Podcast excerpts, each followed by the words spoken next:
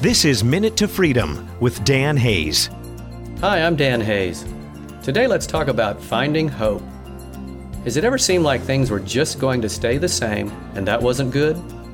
When I started facing the effects of growing up in an alcoholic family, I had given up hope of ever changing the problems that made my life unhappy.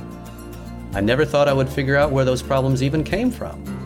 I didn't fully realize how hopeless I had become until much later.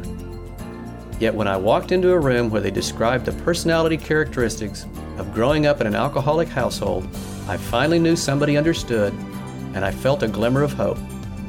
By addressing my problems, beginning to find solutions, and seeing changes in my world, it allowed me to feel very hopeful for the first time in a long while. And what a freedom that was. Thanks for listening. Minute to Freedom with author and speaker Dan Hayes. MinuteToFreedom.com.